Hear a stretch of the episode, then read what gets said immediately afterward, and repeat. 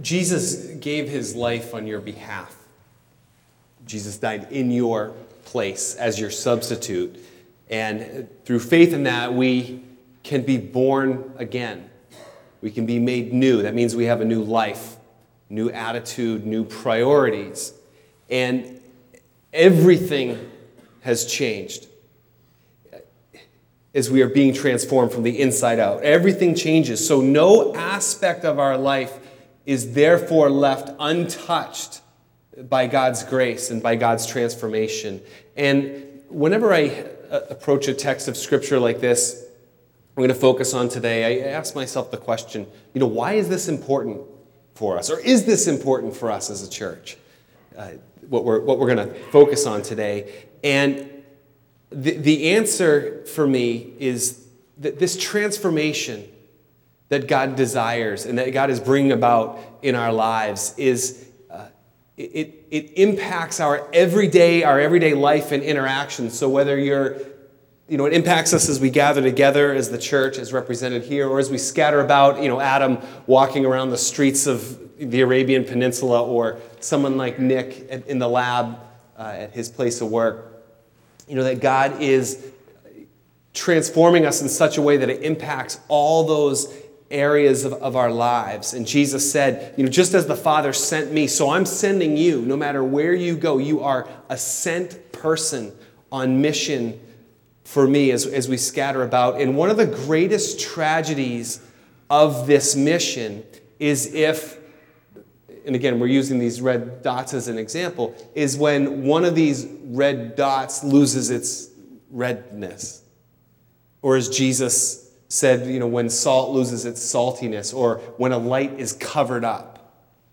That that is a great tragedy because God is, uh, we get to participate in God's work. We get to experience His very presence in His face. And if, as we live on mission, we, we, we know that. But we can miss out on that beautiful mission. So I, I really want God's word to go deep for us this morning as we consider it.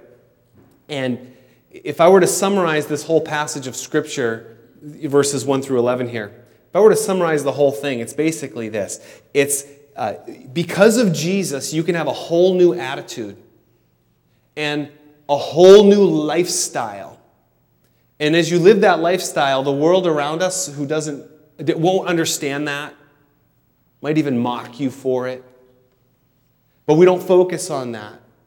Instead, we focus on God's will, pursuing God's will.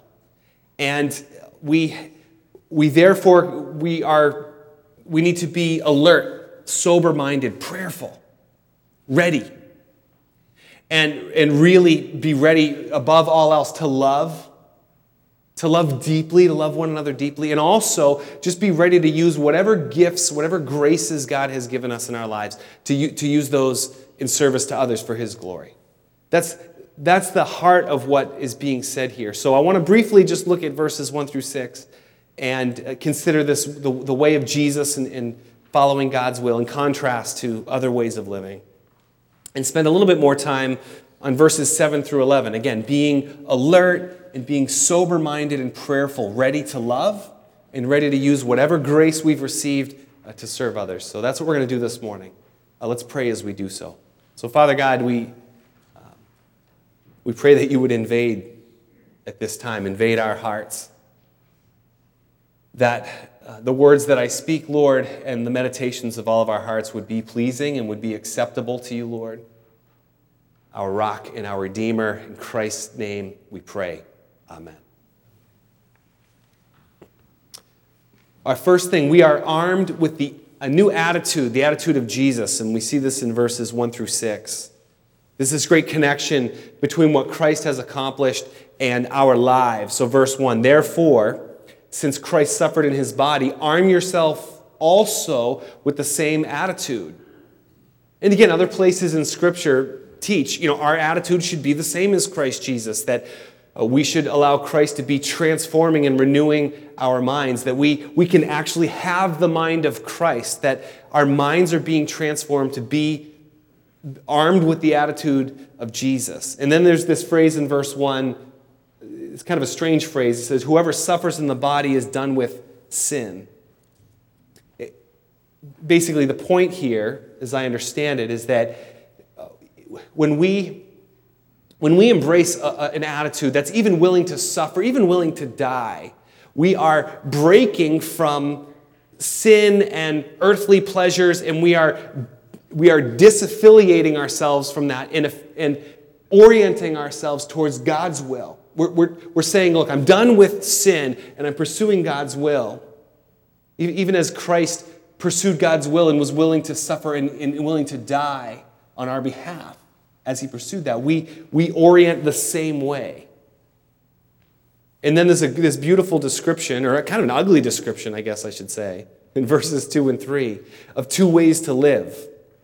You know, there's God's way, there's the way of the cross, where we're made alive even in the midst of, of suffering and death, and nothing can steal that. But then there's the world's way in verse 3 things like debauchery and lust and drunkenness, orgies, carousing, detestable idolatry. It's a horrible list. But all of those things are very temporary pleasures, very very carnal kind of things. And Peter said, Look, you, have you Christians, you've done enough of that in your life. Any, any amount of this way of living, that is enough. And we're done with that.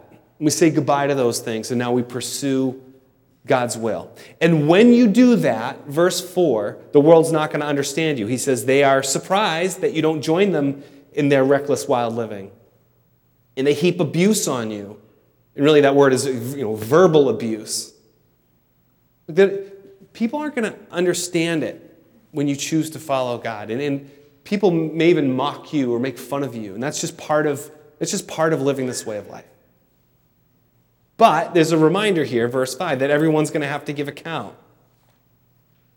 You know, whether you're, whether you're alive or you're dead when Christ returns, you, you know, we have to give an account. And again, there's another, another phrase here in verse 6 where he says, That's why the gospel was preached to those who, who are now dead, that in regard to their bodies, they're judged as destroyed or dead, but in regard to the spirit, they're judged alive in Christ. So the, the, point, the point there is you know, people hear the gospel even though they have died, even though it seems in their body that they've faced the ultimate judgment of death, that actually God is, is greater than life or death, and that they are, in regard to God's spirit, they, they, will, they are alive. The same as, as Jesus you know, died in his body, but was alive in his spirit, and was uh, even, even so to overcome the grave and to, to rise from the dead. That, that same power is for anybody who is dead or alive. That's why the gospel is good news. That's why we have hope. You can do whatever you want to, to my body, but my, my, my life is secure ultimately in God. So it's, it's, it's a reminder look, there's two ways to live. You're choosing to, to follow God's way, the world doesn't understand it. And uh, the rest of the reminder here in verse 7 is the end of all things is near. It, you know, Christ can come back at any time. It was the same is true for them, the, the, folks that Peter's writing to, the same is true for us. We don't know the, the day or the hour or the time, but, but Christ is going to come back, and we do have to give account for our lives. So, therefore, we don't just, because of the reality of that, we don't just stand around staring at the sky, you know, when, when's Jesus going to come back? But we live lives that are alert and sober minded and, and ready to pray. And, and and therefore, therefore, a lot of things, but therefore, two main things he gives us. The first is to love one another deeply. Verse 8. Above all, love each other deeply. Above all else, love. I don't know if you ever get in a above all else kind of a situation in your life. For me, the, the situation is most likely revolves around my children's food allergies. So we have very severe food allergies in our family, and we carry around EpiPens. And I, we have them everywhere. They're you know, in mom's purse. I got one at my desk. We just we have to carry these things around because if one of my children becomes exposed to something that they're very allergic to, they could go into anaphylactic shock. And above all else, you got to hit the kid with the EpiPen and call 911 and then You hit them again with the other EpiPen, just so you have enough time for the emergency services to get there and help the child. But above all else, you got to have this thing and you got to have it ready to use because this is a life and death situation. You know, sometimes the stakes aren't quite that high. You know, if you're going to a show, above all else, don't forget the tickets. If you're traveling, you know, above all else, don't forget your passport. You know, if you're ill, above all else, don't forget to take your medicine. You're hiking, above all else, stay on the trail. And here Peter is writing to Christians and he's saying, Look, you're going to live this way of life scattered about. The world's not going to understand it, they're not going to like it. But above all else, love each other deeply. Because love covers a multitude of, of sins. You know, above all else, love. Because there's going to be sin in, in our world and in our lives, and uh, there's going to be sin and failure, and we're going to let one another down. I get, a, I get nervous whenever when I meet people who maybe they're, they're, they're new to this church or they're just kind of reconnecting, and they're so excited and this church is such an amazing place. And they get real excited about how great everything is. And all I can think is, oh no, we haven't let you down yet. And I, I get nervous about that. Like, well, what's going to happen when I let you down? What, what's going to happen when I offend you or if I say something stupid, which I'm prone to do? But what Peter's saying is if above all else we love, then that love is going to cover over the sin that we can be excited about our life together. And this is a great place. And when we sin, love and grace and forgiveness is right there. Just as the love of Jesus and Him giving His life on the cross covers all of our sins, our love for one another is going to cover over those areas where we fall short. Love is greater than all those things. Above all else, we love. And it gives a great example of hospitality Verse 9 offer hospitality to one another without grumbling. It's a great example of being able to love above all else. So we ask tough questions like who's one person in this church or in your life that you just want to avoid? And he says, offer a hospitality without grumbling. You know, who are you, who do you hold a grudge against in your heart? Who would you not want to show up at your small group? And the question is how can you show love and hospitality to that person instead? Above all else, love. So that's the first thing. The second thing is this as we live this way of life, again, different from the world, the world doesn't understand it, but as we live it, we need to be faithful stewards of God's gifts and God's graces to us. Verse 10 Each of you should use whatever gift you've received to serve others as faithful stewards of God's grace in its various forms. So every day as we live our lives, whatever grace God has given you, whatever gifts, spiritual gifts, material gifts that God has blessed you with, you can be ready to use them to bless and to serve others. He gives two specific examples. First is words, verse 11. If anyone speaks, they should do as one who speaks the very words of God. Words are powerful. Words, you can use your words every day. God has given you your words. You can use them to bless, you can use them to curse. We need to be ready to, to use our words, speaking as if we are speaking the very words of God, words of hope and words uh, that speak of that speak well of, of one another. The second example is service. Again, verse 11. If anyone serves, they should do so with the strength that God's, God provides. Whatever, how you, whatever you speak, whatever you serve, be ready, be alert, be prayerful to do it in a way that, that, that is a blessing to the world around us. And this is what we've been talking about this whole series. And we want to help you, want to equip you to be able to do that, to be ready to serve however God has shaped you. We have an experience coming up in the life of our, our church that's called Life Calling Workshop. I know some of you have, have participated in that in the past. I've done this workshop before.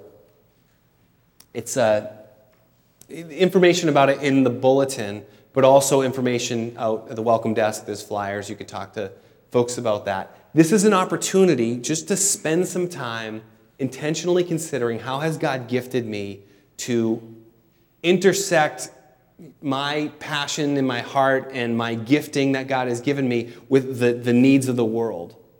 And where those things intersect is it's just a beautiful life of ministry, whether it's through your work or time that you're volunteering somewhere or other ways that you serve. Just that, that is one way, if you feel stuck in this, please take advantage of that. A great opportunity to grow in this together.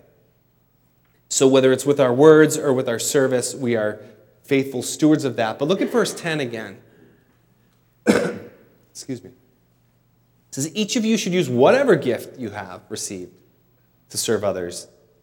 Faithful stewards of God's grace in its various forms. It's just anything that we have, we use to serve. And I do want to talk, we've been talking about stewardship during the season. I do want to talk about money.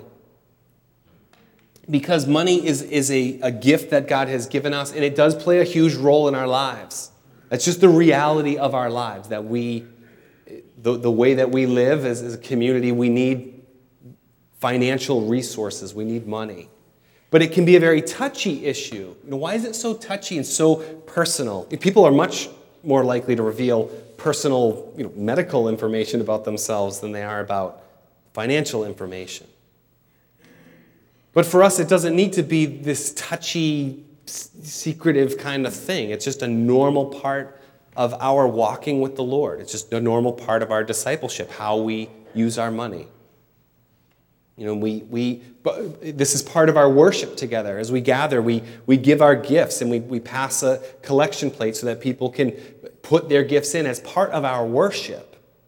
It's not some other weird thing. I, I visited a church once and they said, you know, people, people are kind of touchy about money and they get nervous about the church and church asking for money. So what they said, instead of passing plates, we're going to just, we have little boxes in the back and you can just, people can just discreetly kind of put their gift in the box, not in a plate. And they, because they wanted to downplay it. But what they, what happened was because they really did want people to contribute into these boxes, they four times during the service, they described these boxes like we're not gonna, you know, ask you for money, but but there are the boxes, and that the boxes, don't forget to stop by the box. And we're praying, God, thank you for all those who will stop by the boxes and put the money. In the, like just pass a plate at that point for crying out loud. But it's not. It's just part of our worship. It's a very natural response to say, God has given us all things through Jesus, and we just give freely of our gifts for his work and the work of the ministry. That, but I struggle with this too. I had a, oh man, I had a friend who I was a neighbor who I'd got to know and uh, talk about my faith with him. He wasn't a church going type person. And, and, and one day, he just, out of the blue, he just shows up at church. And it was what we call, you know, Stewardship Sunday. We were talking about money that day. And I thought to myself, oh no. Hadn't been to church in years. The one day he shows up.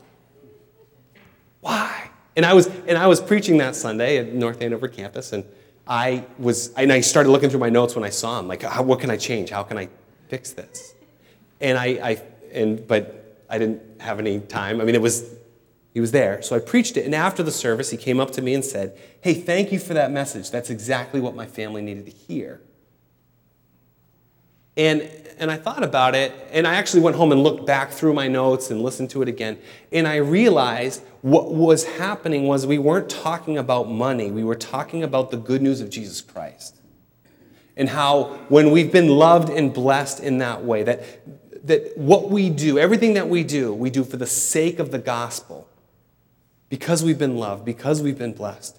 And we just, we just give freely. It's just part of our worship. It just, when your supreme value is rooted in, in your relationship to God through Jesus Christ, then everything else is just, you hold very loosely to. And that was the message that resonated with him.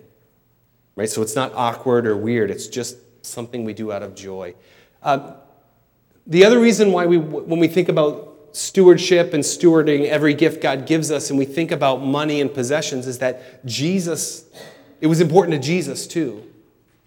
So, about one third of all his parables were parables about money or possessions. So, if it's that important to Jesus, it should be important to us. Again, just a normal part of our discipleship following Jesus. And, and the other reason we want to, I want to think about it this morning, especially, is that it's often one of the last areas that people surrender to Jesus. You know, they, they come to faith and God is transforming them, and there's this new way of life, and this is often uh, an area that can lag behind in our faith journey. So, just some general thoughts on this when you're thinking about uh, stewarding God's gifts to you, particularly your finances, your money. The first thought is that you know, God does not need your money. He really doesn't. I mean, God, the scripture says God owns the cattle on a thousand hills. God made everything in the world. It's not like God is so insecure or so desperate that God somehow needs this from you.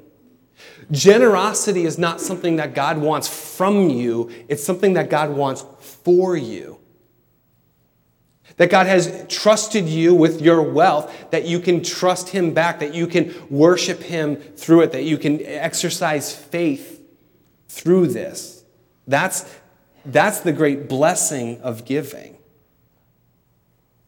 It, it, it, allows us to demonstrate that we don't cling to the same things that the rest of the world clings to. Again, we're living a, a way of life that's very different than the rest of the world, so we can hold it very loosely. So that's sort of a, a general thought. But generosity and stewarding our financial resources is just, in some ways, it's, it's very simple I, I use three ways to describe the, the Bible's teaching on this. The first is that our giving is intentional. 2 Corinthians 9 7 says, Each one should give what he has decided in his heart to give. So there's this point of making a decision God, what, how do you want me to give? How do you want me to be generous with my limited resources? And, and the, the commendation is to decide, sort of decide ahead of time what you're going to do. That's why we use things like pledge cards. And we don't take those pledge cards and tally them up and say, okay, this is what people are going to give this year. What we do is we, we plan, uh, we make a financial plan based on what we believe God is calling us to do as a church, a ministry plan, and we share it. It's available as of this morning on the, the welcome desk here's the plan and how do people how is god calling you to contribute towards that?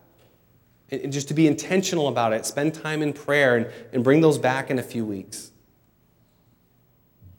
so that you can make that decision but intentional. The, the second thing is that it's proportional. 1 corinthians 16 2 says on the first day of every week each one of you should set aside a sum of money in keeping with his income. So we, we, we teach proportional giving not that, you know, not dues. Okay, this is what it, this is what everybody should contribute, you know, as an amount. But it's everybody should give proportionate to their income, and God has blessed us in different ways with that. We, we sometimes talk about tithing. Tithing is just means giving a tenth of, of what you have to back to God for, for the work of ministry and, and the work of his kingdom. And that's a good standard. That was the Old Testament law. God's people were commanded to give a tenth of, of the, the first of all that they had. Uh, that's a good standard. I mean, in the, in, the, in the New Testament, we are not bound by the Old Testament law. We are in, in the same sense. We're not required to do that. But it's a good standard, it's a helpful standard for people. For some people, that seems like a huge number. I, I could never get there, I could never do that. Um,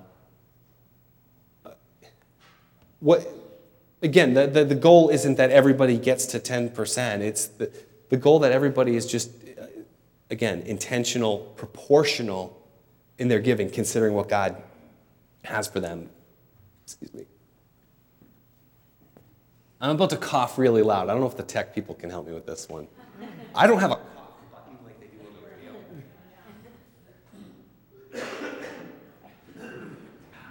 radio. All right. All right, intentional, proportional, and cheerful 2 Corinthians 9 7. Each man should give what he has decided in his heart to give, not reluctantly or under compulsion, for God loves a cheerful giver. This is never about guilt or feeling like you haven't done enough. And if you feel, if you feel, if you are giving out of guilt or just out of duty or obligation, just stop. Wait until God moves in your heart that you can do this with joy. You could be a cheerful giver. That's what God wants from us. It's again, it's not something eh, it's not something that we got to do. It's something that we get to do. It's, it's a way that we can be just that we can exercise faith and enjoy and worship God. And that's why in, giving here in this church is all very anonymous. I don't know what anybody gives to this church. I don't I don't look at the pledge cards. I don't I don't have access to the to your giving. I don't I don't have that. There's very few people, just for your purposes, for uh, purposes of, of keeping track of that for tax receipts and for, you know, keeping track of it. But it's very, very few people, and it's all very confidential and anonymous. We don't want to know. We just want you in your heart to be intentional, consider proportional, and just cheerful. And that's it. But here's, here's at the heart of it. Eh, because of Jesus, Again, we are arming ourselves with his attitude. So we have a whole new attitude, we have a whole new lifestyle, and it's a lifestyle that we live everywhere we go. And it's a lifestyle that is not necessarily going to make sense to the world around us, and we might even get mocked for it, but we live lives that are alert, sober minded, prayerful. And above all else, we love one another. Because love is going to cover over all, a multitude of sins. And we, we are good stewards of whatever graces and gifts that God has give us. We do that in service to Him, and, and we pray that it be for His glory. One of my favorite, atti- favorite passages about attitude in Jesus, and I'll close with this, comes from the letter that the apostle wrote to the Philippian church in chapter 2. He said this He said, Your attitude should be the same as that of Christ Jesus who, being in very nature God, did not consider equality with God something to be grasped, but made himself nothing. Taking the very nature of a servant, being made in human likeness, and being found in appearance as a man, he humbled himself and became obedient to death, even death on a cross. Therefore, God exalted him to the highest place and gave him the name that is above every name, that at the name of Jesus every knee should bow in heaven and on earth and under the earth, and every tongue confess that Jesus Christ is Lord to the glory of the Father. May we arm ourselves with the attitude of Jesus. Above all else, may we love and may we be faithful stewards of God's gifts to us. Amen.